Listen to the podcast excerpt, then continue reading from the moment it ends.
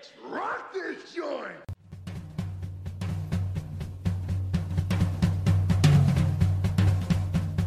Sejam bem-vindos, meus caros amigos análise do comportamento. Eu sou o Ian Valderlon e eu não sou professor ainda.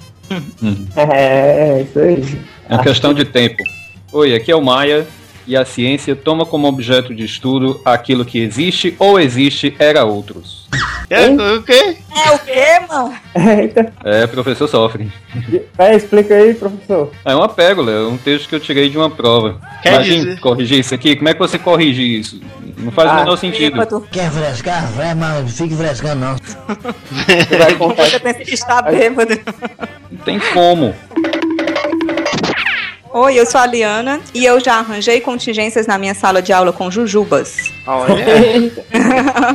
Eu acho que vocês estavam nessa Né? aula. Deu, deu aula pro Seleção jardim de infância, natural. Eliana. Eu acho que eu faltei essa aula. Seleção natural, Eu não- jujubas, não explicar lembro, processo não. de seleção. Eliana, eu acho que foi na outra gestão, não foi na nossa, não, viu? É, Perder as jujubas. E aí, jovens, aqui é 21 Belino Neto. E falar de análise do comportamento, pra mim, produz reforçadores naturais. Oh. Oh. E hoje nós vamos falar sobre professores, quem são eles, onde vivem, como se reproduzem. Brincadeira, gente. A gente vai falar sobre a profissão professor de análise do comportamento. A gente vai conversar aqui com três professores e um aspirante a professor e saber quais foram as vivências, as dificuldades, enfim, tudo que eles aprenderam e descobriram na- nessa profissão de professor de análise do comportamento. E pra gente falar sobre isso, a gente reuniu aqui três gerações de professores cearenses de análise do comportamento. Já que a gente tá no a Ceará Cast, vamos ver aqui o que que essa galera tem pra dizer sobre ser professor de análise do comportamento. Solta a vinheta aí, Catito.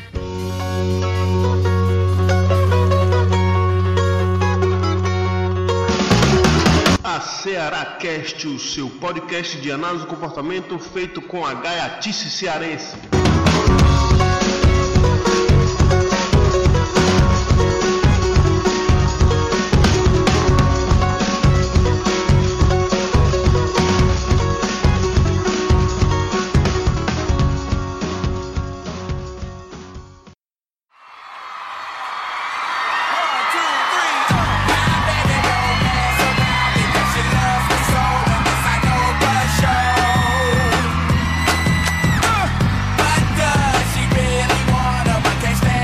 Então vamos lá. Pra gente começar essa conversa, eu gostaria de saber quanto tempo de profissão vocês têm, os lugares que vocês passaram e algumas das atividades que vocês de- desenvolveram ao longo desses anos aí, desses meses como professores. Começando pela ordem temporal, né, de quem tem mais experiência, vamos dizer assim. Mais velhos, né? Tá mais velhos É, primeiros. Tudo bem, tudo bem. Inclusive o Maia foi professor de todo mundo aqui, né? É Literalmente. verdade, Oi, verdade. Verdade. Aqui no Ceará a gente tem gerações de professores. A história começa com João Hilo e depois do João Hilo, que foi presidente da BPMC até o ano passado, aí vieram as outras gerações de professores aqui. Eu considero que eu comecei a ensinar mais ou menos em 90 e 1996 quando eu era monitor, porque eu fui monitor de AEC, né, de análise experimental do comportamento, e era muito comum eu ter que dar aulas inteiras, porque o professor às vezes tinha algumas dificuldades e tal, aquelas coisas, né? E aí era comum pegar aulas inteiras para eu, eu dar a matéria toda. Era normal ter que chegar no dia e apresentar a matéria. Porque tinha. Como é? a- Na já que tu, que tu fez, não tinha professor de análise de comportamento pra dar Tinha, ela? às vezes o professor era substituto e não estava tão bem preparado para dar aula. Às vezes era um professor que não era da área de análise do comportamento, e era melhor eu falando do que o outro professor falando. Entendi. Então aconteciam certos problemas que acabava eu tendo que dar boa parte das aulas. Porque hoje, felizmente, a gente tem muitos professores de ACs, né, no- nas faculdades, mas a, a minha faculdade, pelo menos na época que eu me formei, do, 2000 a 2005, era raro ter professor de análise do comportamento dando as disciplinas de AC. Então, eu- minha primeira, minha primeira disciplina de análise do comportamento foi dada por um psicanalista.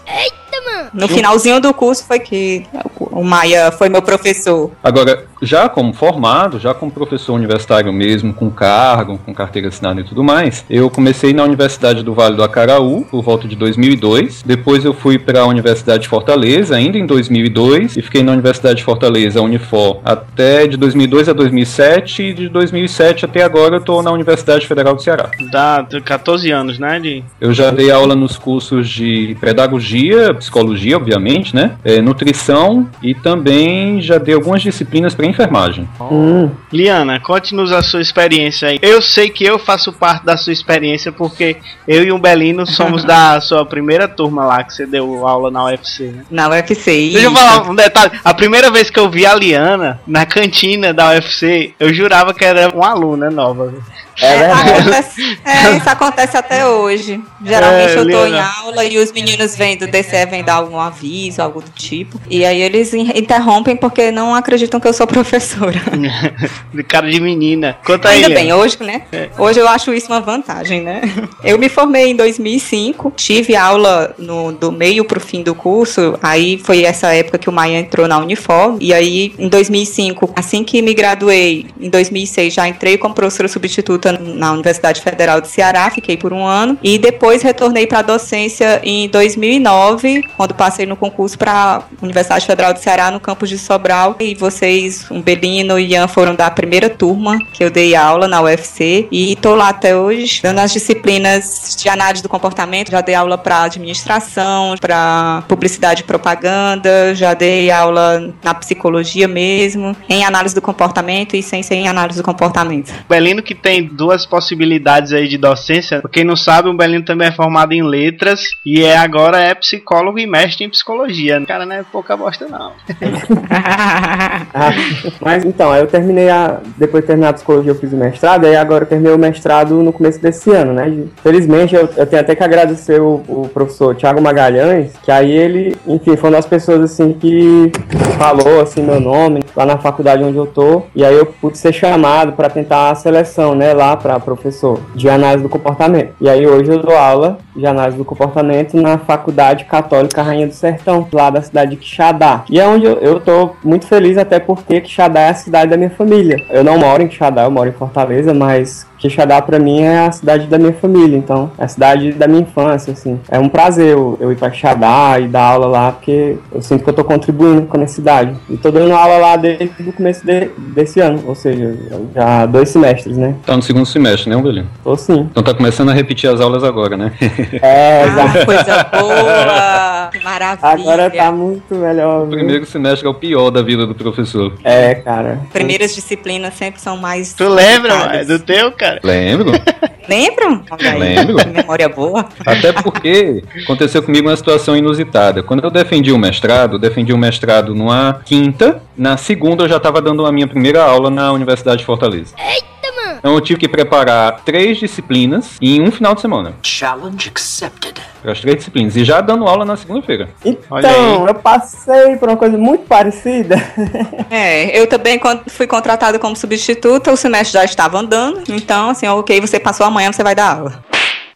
É, foi meu foi assim também. Eu, É, isso é normal. Agora o primeiro é o mais difícil para qualquer professor, depois é mais tranquilo. Você vai É. só melhorando as aulas. Você não tem mais que começar do zero. Você já tem uma estrutura, já tem uma linha de raciocínio, você vai complementar, vai melhorar. As aulas seguintes ficam melhores. Mas o seu Sempre. foco de fazer tudo do zero é só no primeiro semestre. O professor ele é selecionado pelas consequências do dar aula. Então ele, ele olha para a turma, ele observa a turma, ele vê o que é que funciona, o que é que não funciona, o que é que deixa a turma com o olho mais arregalado, o que é que dá mais sono na turma. Então ele acaba sendo selecionado. É. Mas, Suas será ações selecionadas. Eu acho que isso é uma característica de professor analista do comportamento. É, a gente está É. sensível, né, a essas, a essas mudanças ambientais, essas variações. A gente está sempre não prestando notam, atenção. porque os alunos passam de uma turma para outra, não acompanham, mas a gente que é professor, a gente nota a seleção por consequências das nossas ações de dar aula. O aluno não nota, claro, porque ele só pega a primeira emissão da resposta. É, então. Eu, eu dei uma aula se- semana passada, que eu já tinha dado ela semana passada. Aí eu tirei alguns exemplos que eu vi que não era tão interessante e deixei outros que, como tu Uhum. disse, né? Deixa o olho mais arregalado, assim. Isso.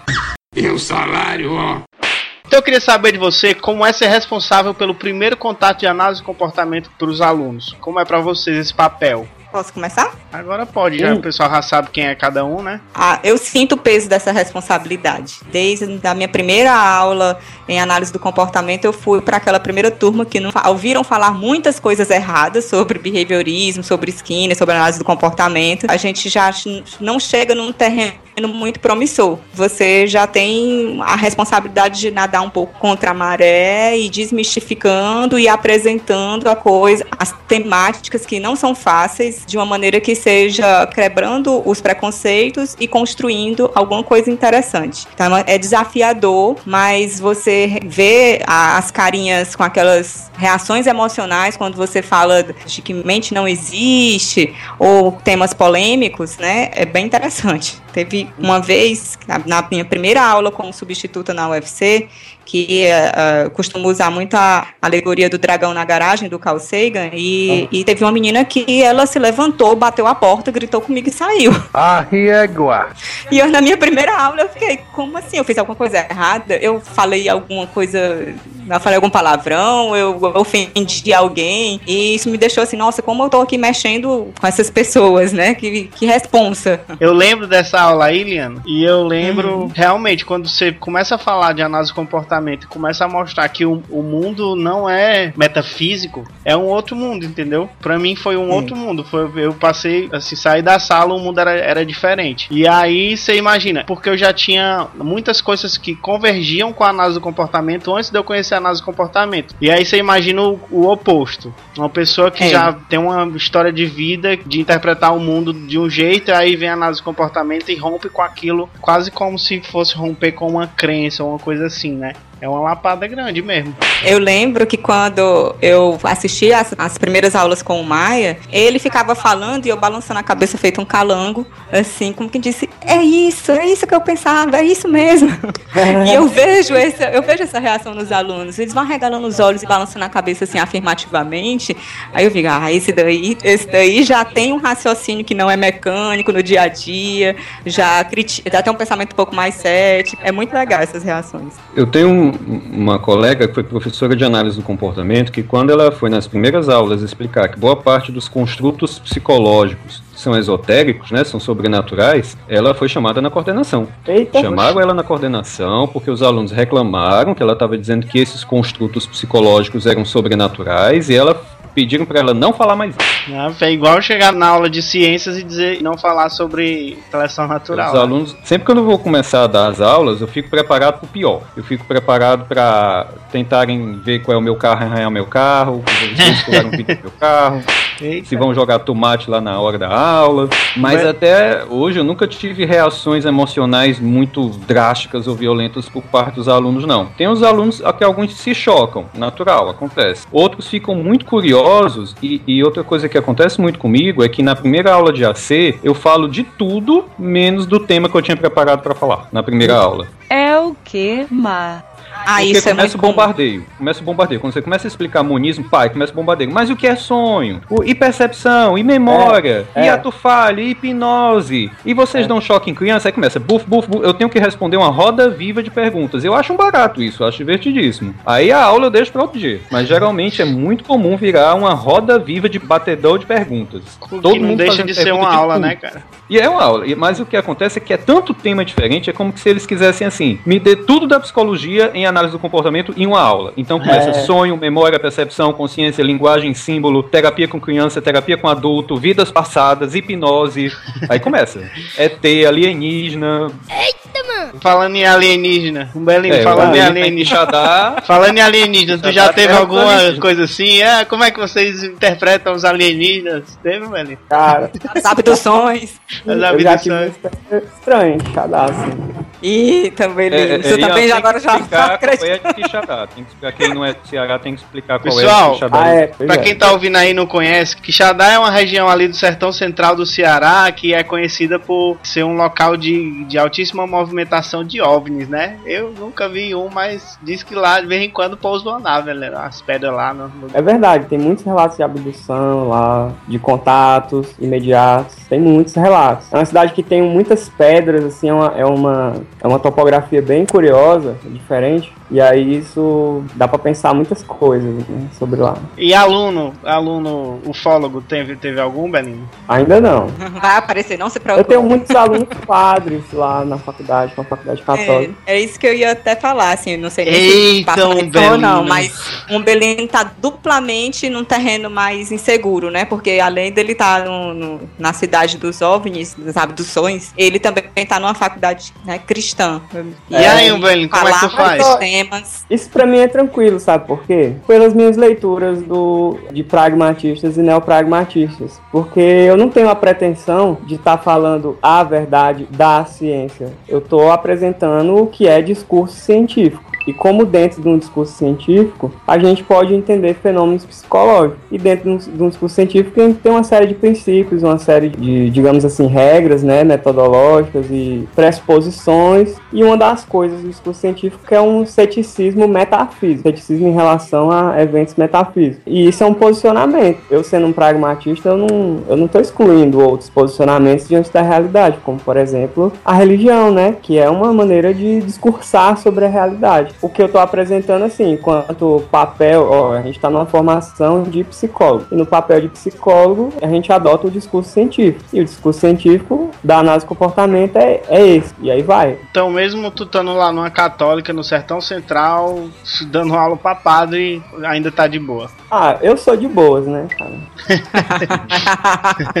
tá aplicando o deboísmo lá na sua, na É, sua eu- prática. pois é, né? Tipo, eu já era de boas e aí. É porque criou, criou o nome, né, pra isso, né, de ser de boas. Então, é isso. Então, esse pra mim, apresentar análise de comportamento pros alunos é um super desafio também, porque eu tenho, assim, eu tomo o desafio pra mim de mostrar a análise de comportamento como eu recebi Sim. dos meus professores e de como eu vejo quando eu vou no encontro da BPMC, por exemplo. Algo que é algo que dá muito suporte pra gente trabalhar com muita consistência teórica e com uma, digamos assim, uma efetividade que lhe serve, você vê, você consegue enxergar você trabalhando com aquilo e de forma coerente e ética, né, inclusive. Eu tomo esse desafio pra mim.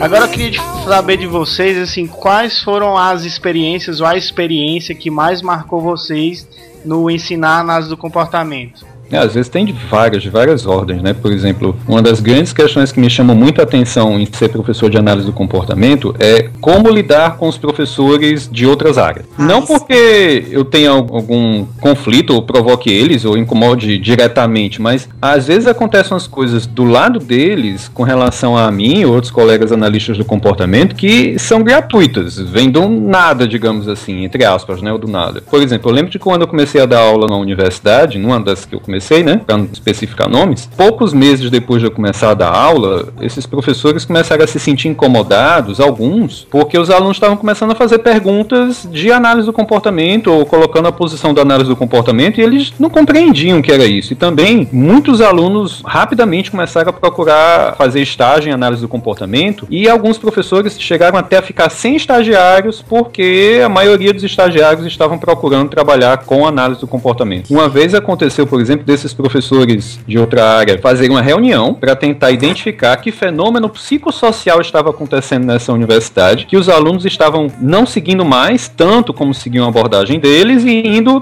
tentar estágio e procurar mais as disciplinas de análise do comportamento. Aí eles começaram as explicações, né, que depois chegaram até a mim pelo boca a boca dos que estavam lá que ainda ficaram meus amigos depois. Disseram que eu estava seduzindo os alunos com meu charme. Eita, Ei, é, quem conhece, quem vê assim é, é de longe ver logo é irresistível mesmo. Mas tem um carisma, cara. É, com meu olhar Tem seus encantos. meu sorriso Ele constante. chega no ambiente, todo mundo já. todo É. mundo. É, só que não, desculpa. Tem seus encantos, tem seus encantos. A galera não sabe nem fazer hipótese que preste, rapaz. Também disseram que eu tava prometendo coisas mágicas, que terapia analítico comportamental resolvia tudo e rapidamente, que eu tava mentindo pros alunos, né? Que eu... Ah, inventaram um monte de história. Nenhum deles disse ah, o motivo real, bom senso de quem tava vendo as aulas. Óbvio que não, né? Óbvio que Essa é não. uma versão da história, né? Cara, teve uma situação com uma professora, numa das universidades que eu dei aula, que ela pegou os alunos do primeiro semestre, levou cartaz, né? Ou melhor, cartaz não, levou cartolina, pincel e várias revistas, deu 20 minutos, meia hora de aula sobre o que era análise do comportamento na cabeça dela, ela de outra abordagem. Aí os alunos fizeram os cartazes com base na aula e nos textos que ela levou, e os cartazes eram assim: primeiro, um ser humano com cabeça de macaco dentro de uma jaula. Como é que é, macho? Eu vi esse cartaz. Pois é. Aí, um outro cartaz era uma pessoa deitada no divã levando choque. E esses cartazes tinham o nome assim: behaviorismo, terapia comportamental, Skinner. Skinner, né? Ou seja, era o que a professora da outra abordagem estava ensinando para os alunos do primeiro semestre sobre o que era análise do comportamento. Mas teve um agravante. Esses cartazes desceram pro hall da universidade. Eles não ficaram nessa aula. Eles desceram para uma exposição. Colaram, virou uma exposição. Na entrada de um bloco muito campanha dessa contra. universidade, os cartazes foram colados no corredor em que passavam mais ou menos 5 mil alunos por dia por esses cartazes. Então, uma das coisas que são estranhas em dar aula de análise do comportamento é a intriga da oposição. É como É. alguns, não todos, claro, alguns professores de ou- da outra abordagem, os outros estão tranquilões.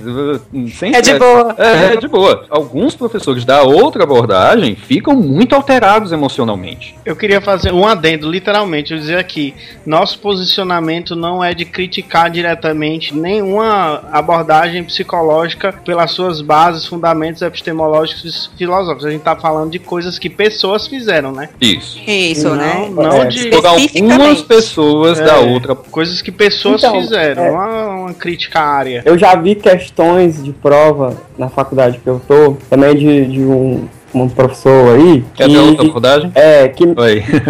já, mas isso, né, eram questões antigas, assim, eu não sei se a pessoa faz isso ainda, mas enfim. Questão de prova, que uma, op, tinha opções, assim, que era jocosa em relação a análise de comportamento. Jocosa, isso é o que eu quero dizer, que ridicularizava, sabe, questão, opções, assim, ridículas, né, com coisas absurdas e como se a análise de comportamento eh, fizesse aquelas coisas absurdas. Mas isso é, é uma coisa da pessoa, como a gente tá dizendo, não é abordagem. Isso, em boa parte, uma das análises que a gente pode fazer é que vários desses colegas professores, especialmente os que estão na docência há mais tempo, eles não tiveram a aula de análise do comportamento por analistas do comportamento e muito menos por literatura é, realmente de- dos autores, dos grandes autores, né? Então, é, como é muito recente, especialmente aqui no Nordeste demora mais para chegar ainda, muitas pessoas realmente pensam e, e alguns colegas vêm conversar comigo assim, nossa, seleção por consequências, ah, fala um pouquinho sobre isso, ah, eu não vi isso na época na faculdade, porque são pessoas que já estão há mais tempo e não tiveram esse contato com o behaviorismo radical à sua época. Mas é, é interessante essa, essa experiência de, de dar aula de AC, realmente é um, é um pouco marcante, porque às vezes, como o Ian colocou no adendo, né, eu dou aula de análise do comportamento. Então, Você é não, muito comum. você não dá aula de alunos- falar mal das outras abordagens, você dá aula de, Exato, de análise do comportamento. Exatamente. Às vezes os alunos, eles vêm perguntar, mas e esse conceito aqui de tal área? Hoje você vai, vai perguntar na aula do professor dessa abordagem. E eu tô aqui para falar desse, desse recorte, né? Isso aí é pouco comum mesmo, porque a gente tem uma visão um pouco na contramão do que a maioria de- das abordagens. E o salário, ó.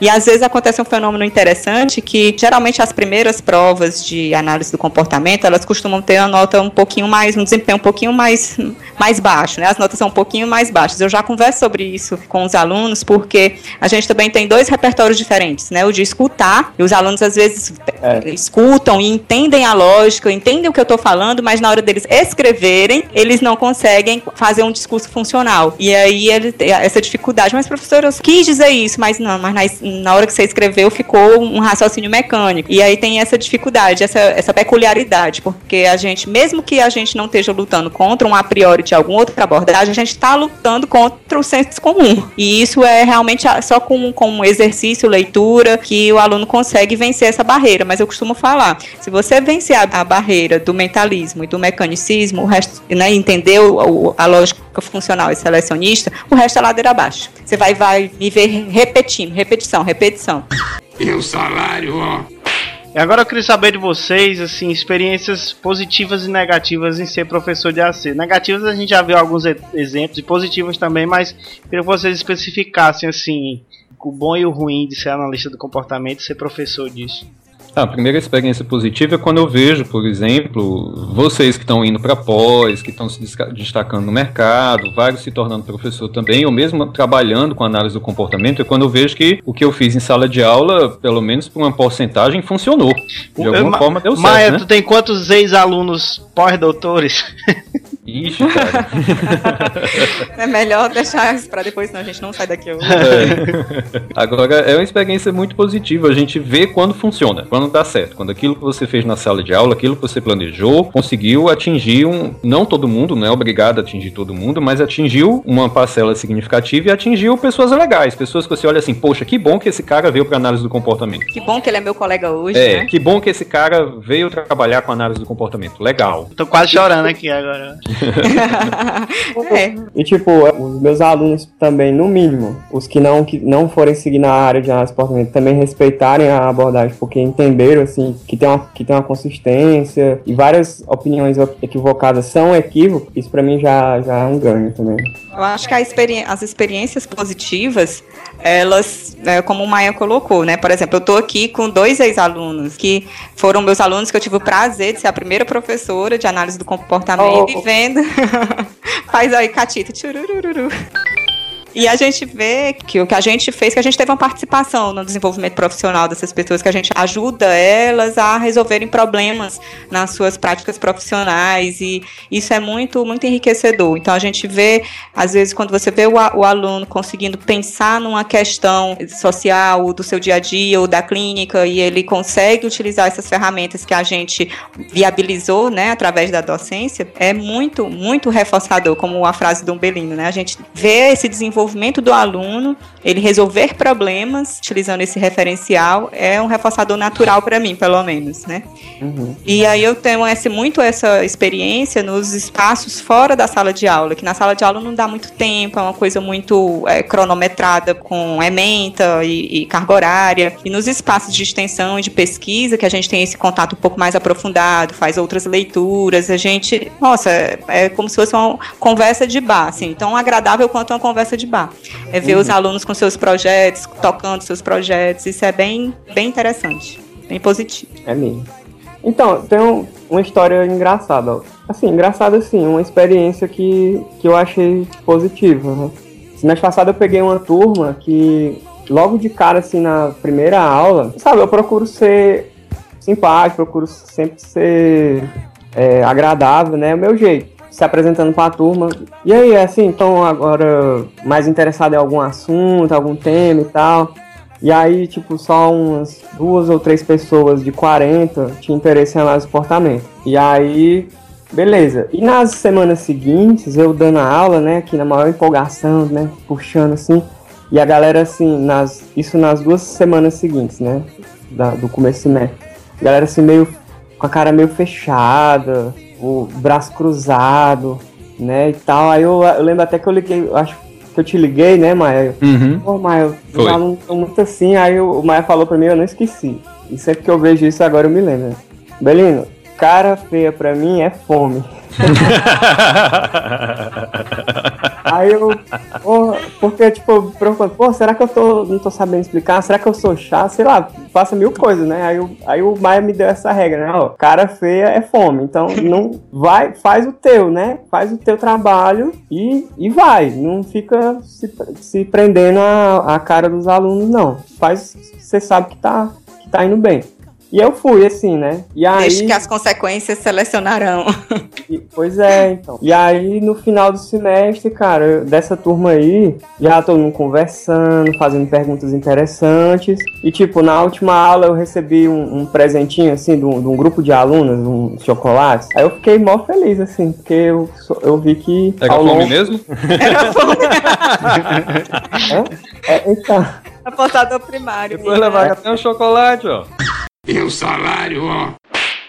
O que às vezes tem de negativo em você ser professor, pelo menos eu vou para mim, é a parte das provas. A parte das provas, olha, se eu pudesse, se eu não tivesse submetido às normas de uma universidade, nem tivesse o compromisso ético em preparar futuros profissionais para o mercado de trabalho, eu preferiria que não existisse trabalho e não existisse prova.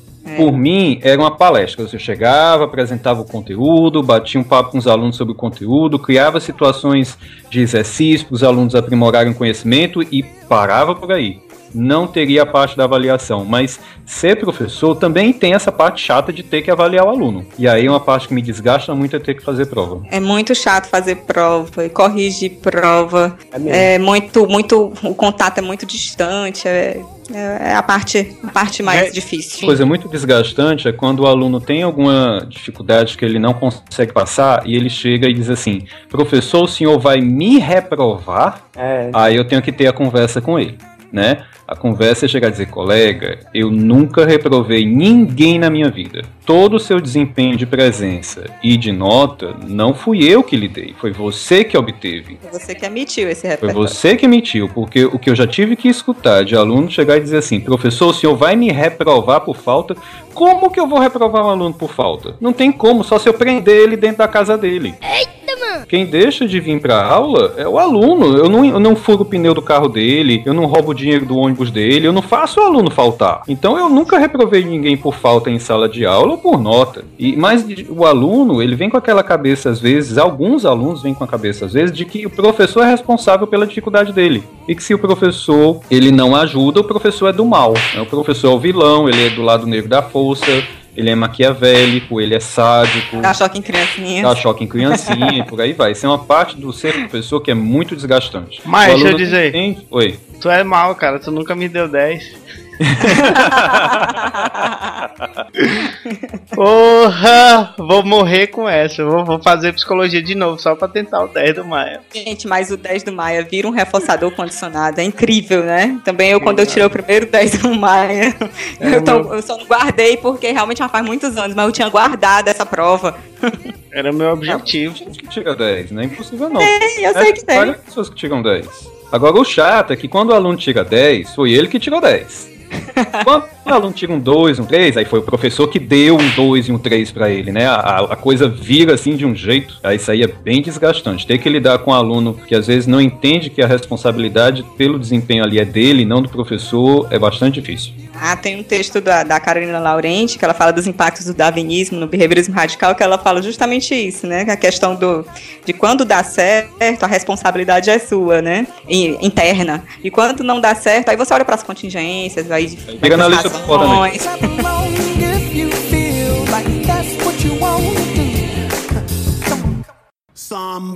along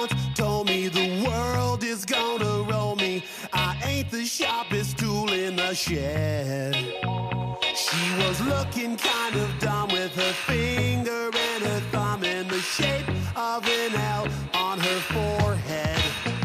Well, the years start coming and they don't stop coming. Fed to the rules and I hit the ground running. Didn't make sense not to live for fun. Your brain gets smart, but your head gets dumb. So much to do, so much to see. So what's wrong with taking the back streets? You'll never know if you don't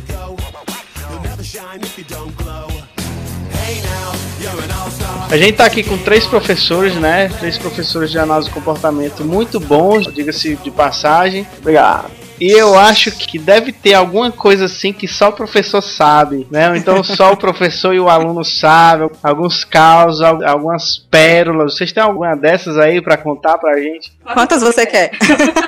Algumas, né? Pra, pra gente pra caber no episódio. Tem, tem muitas, porque às vezes o aluno ele quer escrever qualquer coisa para poder ganhar qualquer parcela de ponto, fração de ponto. Então ele às vezes joga umas coisas no papel para ver se colar colou, né? Às vezes ele chuta pro lado certo, mas às vezes aparecem umas coisas completamente sem noção. E eu faço uma pequena coleção de pérolas das frases completamente sem noção que aparecem na- nas minhas provas. Inclusive a minha frase de abertura não foi original minha, eu tirei de um aluno que escreveu aquela frase numa prova. Uma citação. Foi? Uma Citou e não disse a fonte, Maia. Coisa Eu tô feia, dizendo cara. agora, que eu já sabia que eu ia falar agora, né? Fonte anônimo. Exato, foi de um aluno, aquela frase foi de um aluno. Corrigir prova, às vezes tem momentos que eu tô corrigindo aí, pá, tenho que parar pra tentar traduzir o que é isso que esse cara tá tentando dizer. Rasga, pois é, vou rasga. dizer algumas aqui pra vocês, que eu tenho aqui no, no meu banco de pérolas.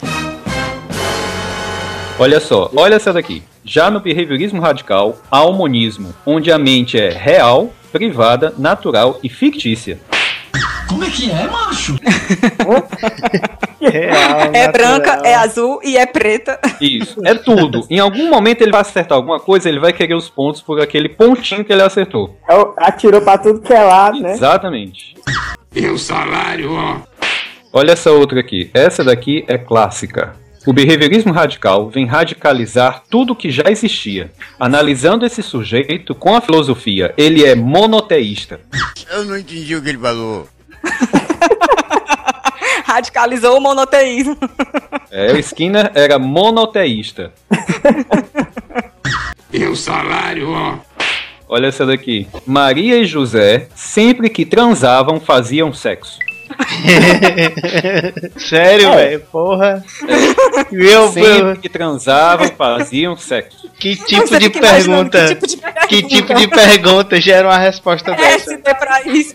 É, foi uma pergunta de AEC para o que a pessoa tinha que falar de um condicionamento. Então ele colocou fazer sexo como estímulo incondicionado e prazer como resposta incondicionada. Mas ele começou explicando assim: Maria e José, sempre que transavam, faziam sexo. Ai, meu Deus. Mas ele, ele- mas ele acertou, Maia. Fresquinho, né? Aliás, a É, frase. é lógico. A frase não tá errada, não. E o salário, ó.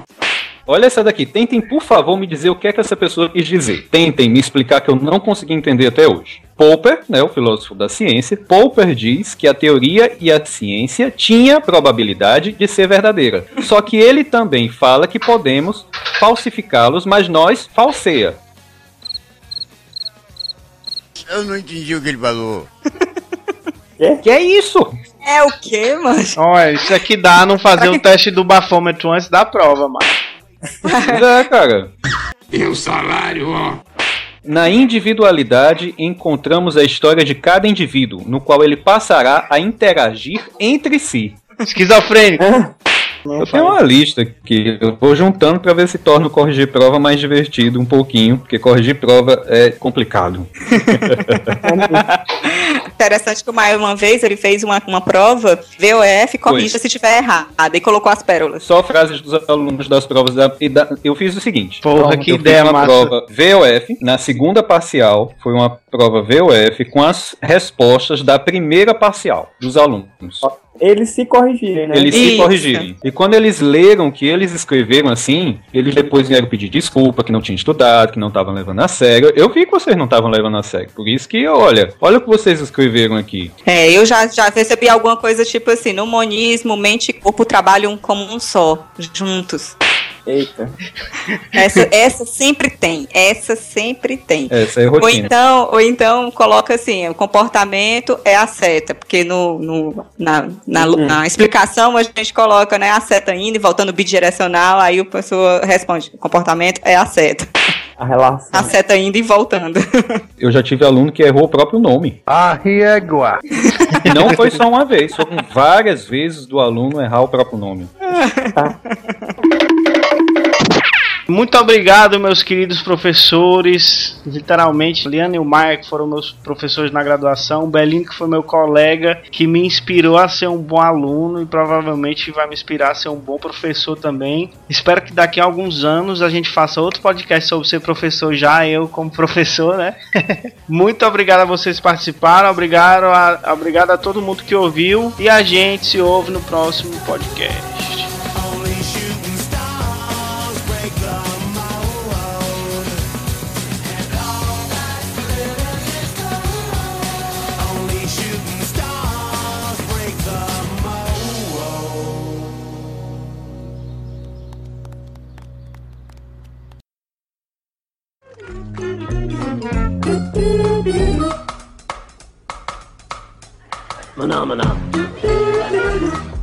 Oi, aqui é o Maia e a minha frase. Não, o negócio de a minha frase de abertura. Ele explica. É. Ih, tarará, tarará. Eu explico, eu sou professor e explico a minha frase. E a outra frase era: Oi, eu sou a Liana e eu podia estar matando, eu podia estar roubando, mas eu sou professora e de AC. eu gostei, ó. Sim, tu ia falar de dinheiro. Alguém quer comprar a Ceará Cash, é? Não. Arranjou um patrocinador. Não, bicho. Mas porque ele rasgou o verbo, um dia. Rasgou demais, né? Ele não foi respeitoso. Ele chutou o balde. Ele é tretista, entendeu? Tretista é o oposto do devoísta? É. O ACERACast é um projeto de extensão do Laboratório de Análise do Comportamento, vinculado à Universidade Federal do Ceará.